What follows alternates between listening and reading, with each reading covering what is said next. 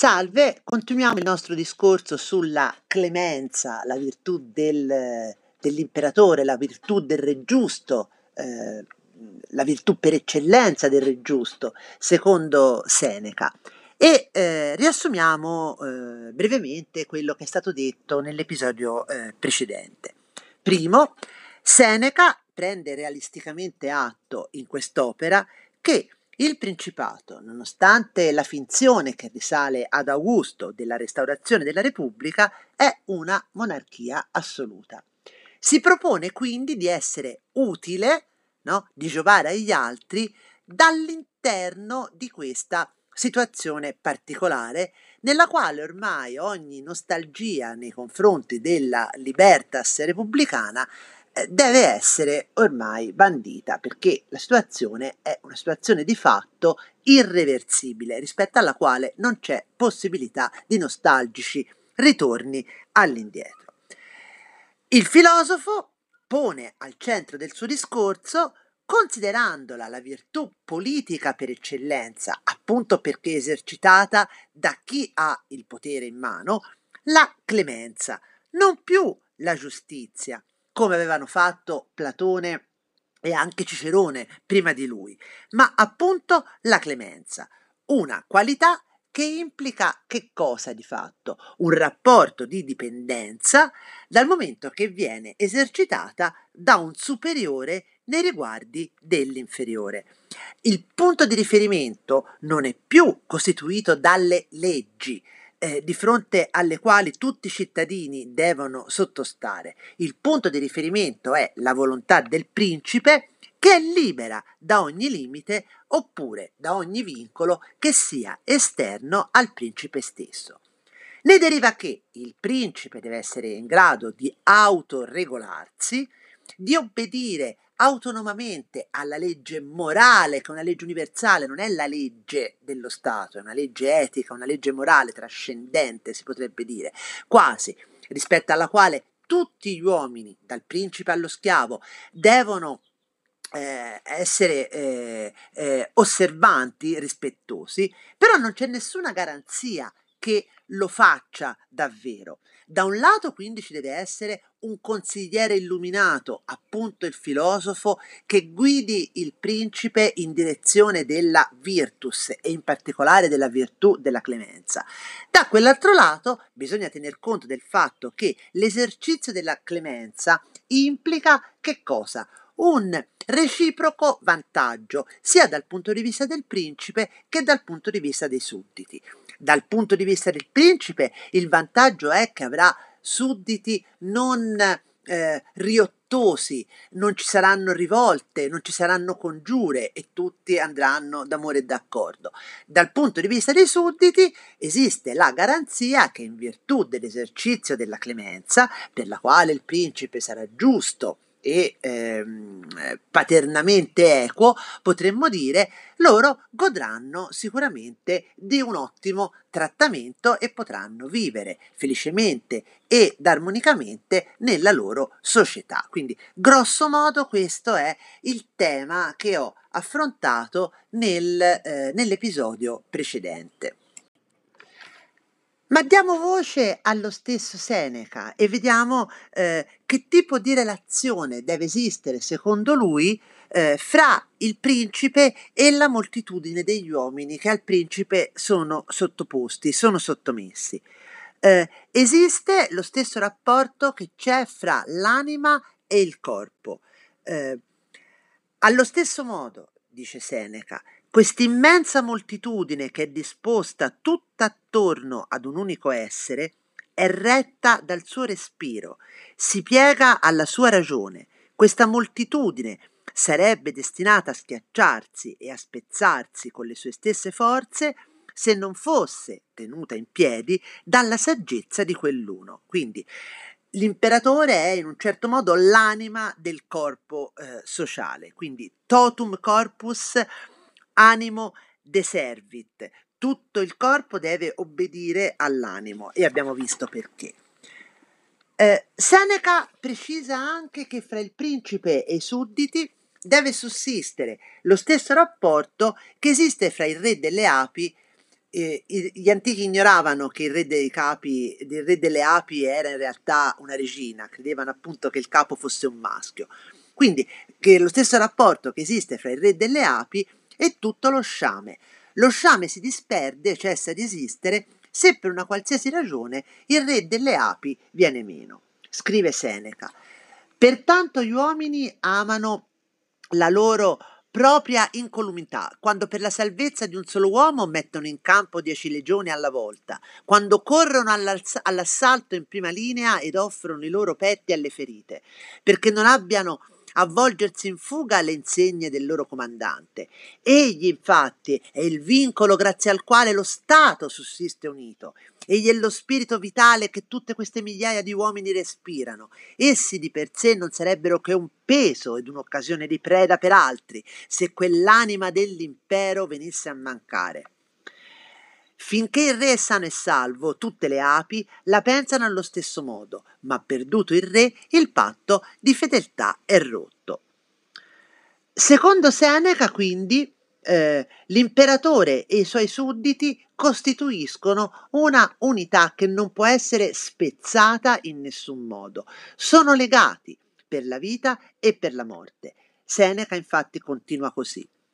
Se mai il capo venisse a mancare all'impero, un tal caso segnerà la fine della pace romana, manderà in rovina le fortune di un così grande popolo, ma da tale pericolo questo popolo starà lontano, finché, attenzione, saprà tollerare le briglie, che semmai un giorno le spezzerà, o per qualche caso, essendo cadute, non se le lascerà rimettere, quest'unità, questa stretta connessione dell'impero, che è immenso, si frantumerà in molte parti. Quest'urbe, quando cesserà di ubbidire al principe, cesserà anche di comandare al mondo. Da tempo, infatti, l'imperatore si è così strettamente unito allo Stato che l'uno non si può staccare dall'altro, senza provocare la rovina di entrambi, perché Cesare ha bisogno di forze e lo Stato ha bisogno di un capo. Questo è, quindi, è quello che pensa eh, Seneca. Eh, è un tema che eh, sarà poi anche affrontato da Tacito in un contesto certo storicamente differente, cioè il rapporto che esiste, la relazione che esiste, o meglio la scelta che deve essere compiuta fra la libertà da una parte e la sicurezza dall'altra. Eh, perché? Voglio dire, la libertà è di certo un valore, no? Ma eh, siamo disposti a rinunciare alla libertà in nome della sicurezza?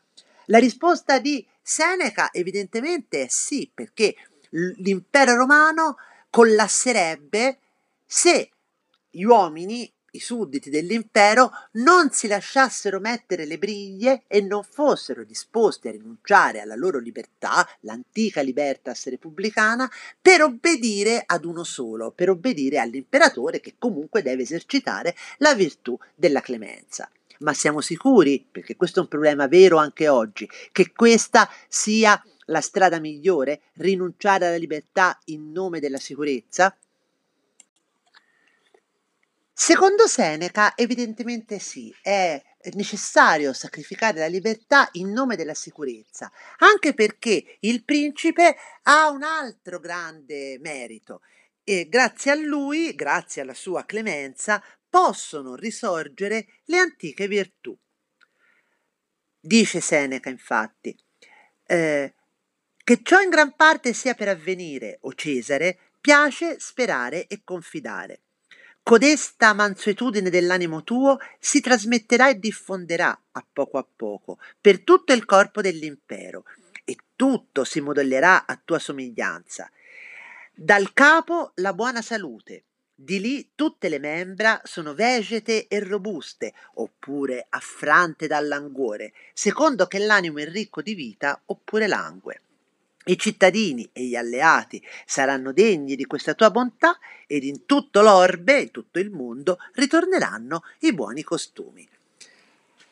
Qui Seneca si illude, o forse voleva illudersi, perché eh, tutto il De Clementia è intriso di questa lode al giovane Nerone, che all'epoca aveva eh, all'incirca diciotto anni, eh, dando per scontato che lui già possedesse quelle virtù, no, delle quali eh, il filosofo in qualche modo si doveva fare eh, mh, consigliere e guida.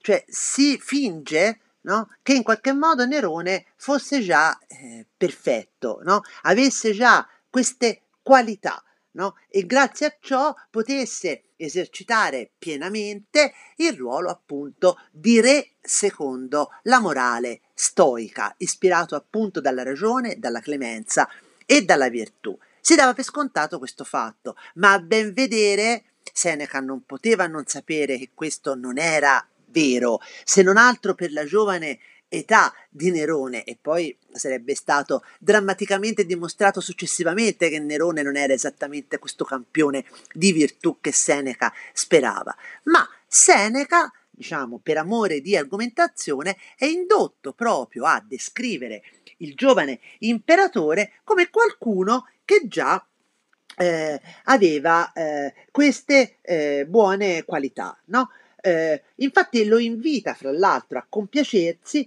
perché egli, pur disponendo di un potere illimitato, finora almeno ha saputo esercitarlo con mitezza, con clemenza appunto, tanto da essere considerato dai sudditi un reggitore perfetto. Egli infatti ha dimostrato di possedere appunto la clemenza, va bene? Eh, che Seneca fra l'altro definisce come la moderazione e l'indulgenza che chi ha il potere di punire adotta spontaneamente nell'infliggere le pene. Quindi Seneca scrive questo trattato fondamentalmente per esortare, per esortare Nerone a continuare così. Ci sono degli aspetti che ci rimandano alla consolazione indirizzata a Polibio, in cui Seneca eh, fondamentalmente eh, lodava eh, l'imperatore, eh, lo esaltava, lo elogiava, elogiava le sue virtù di clemenza nel tentativo di ricevere lui clemenza e di poter in qualche modo sfuggire all'esilio. Lì l'imperatore era eh, Claudio. Quindi eh, c'è di certo in questi elogi, in questi panegirici si potrebbe quasi dire, dei, dei, dei potenti da parte di Seneca, un elemento di forte eh, ambiguità che ci fa pensare. Ma di certo a difesa di Seneca si può dire che, data la situazione, egli forse non poteva agire altrimenti, non aveva altri spazi di manovra se non quella di illustrare il significato e il valore della clemenza e proporla al suo pupillo Nerone, va bene, contestualmente lodandolo per quello che lui già aveva fatto e per quello che lui già aveva dimostrato, si pensava avesse dimostrato, si voleva che avesse dimostrato di essere. Insomma, per dirla tutta, noi potremmo definire di fatto Seneca in quest'opera un teorico del regime. Questo è quello che fa Italo Lana, che ho citato già nell'episodio precedente. È un teorico del regime che vuole stare accanto a Nerone per illuminarlo politicamente, affinché quello che Nerone ha fatto finora per buona disposizione naturale la faccia, la, lo continui a fare, continui a farlo, per, eh, avendo acquisito una piena coscienza. Non esiste nessuna garanzia che Nerone continuerà a comportarsi in una certa maniera. L'unica garanzia sono gli dèi, cioè l'imperatore, secondo Seneca, deve trattare i cittadini così come lui stesso vorrebbe essere trattato dagli dèi. E del resto, dice Seneca, Nerone effettivamente si è comportato fino in questo momento così, ed è stato in grado anche di eh, richiamare in vigore, dopo lungo abbandono e oblio, le leggi che devono ispirare eh, il buon andamento della società. Eh, un regime assoluto, vedete, si giustifica soltanto in questo modo, e questo è sempre stato vero anche a livello di propaganda. Si giustifica perché afferma eh, di essere in grado di salvaguardare, in cambio del sacrificio della libertà, eh, certi valori che altrimenti verrebbero messi in discussione dall'anarchia dominante e dilagante: la pace, la prosperità e il benessere, la moralità di costumi, eccetera, no? Quindi si ritorna a quello che dicevo prima, questa dicotomia, questa opposizione fra la libertà da una parte e la sicurezza dall'altra. E ribadisco, questa è una domanda che dobbiamo porci ancora oggi, in tempi molto diversi da quelli di Seneca, in luoghi dove vige la democrazia, ma siamo disposti in nome della sicurezza a rinunciare in tutto o in parte alle nostre libertà e alla garanzia che le nostre libertà vengano rispettate grazie all'equilibrato esercizio di leggi che sono al di fuori del controllo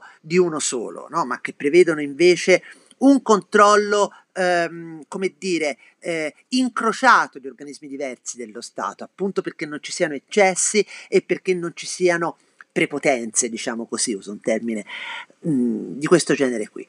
Eh, da, quest- da questo punto di vista noi possiamo dire che eh, il regime eh, di Nerone, così come lo viene a descrivere Seneca, Eh, l'idea di un impero gestito grazie alla clemenza, che ribadisco è una virtù che un superiore esercita nei confronti dell'inferiore, è fondamentalmente un regime paternalistico, va bene? Dove c'è il buon padre che è premuroso, che si prende cura del bene e della felicità dei sudditi figli, in qualche modo, come dire, minori dal punto di vista della capacità di autogestione. C'è bisogno dell'imperatore che li guidi come un buon padre guida i figli non ancora capaci di autoregolarsi, e grazie a ciò i cittadini si sentono felici, e, anzi non i cittadini, i sudditi si sentono felici e si augurano che la loro felicità duri di continuo. L'imperatore, poverino, va bene, eh, però può fare un'obiezione, e in effetti Seneca gliela mette in bocca. Eh, un impero così concepito si trasforma di fatto, per chi lo governa, in una schiavitù. Il re non può sottrarsi al suo dovere. E infatti Seneca dice: così è, il potere è una nobile schiavitù, perché ci sono moltissime cose che agli altri sono lecite, grazie alla tutela del buon padre imperatore, ma che eh, all'imperatore medesimo non sono eh, eh, lecite. Questo motivo, come ho accennato, il motivo della nobile schiavitù del sovrano, è eh, un motivo svolto ampiamente già nella Consolazione a Polibio, eh, che è un motivo chiaramente dedotto, eh, per forza di cose, dal principio di un potere assoluto esercitato in maniera paternalistica. Quindi eh, potremmo concludere dicendo che la schiavitù del re è paragonabile a quella degli dèi. Gli dèi non possono diventare meno grandi. Il principe, dice Seneca, è inchiodato, usa il termine adfixus, alla sua altissima dignità.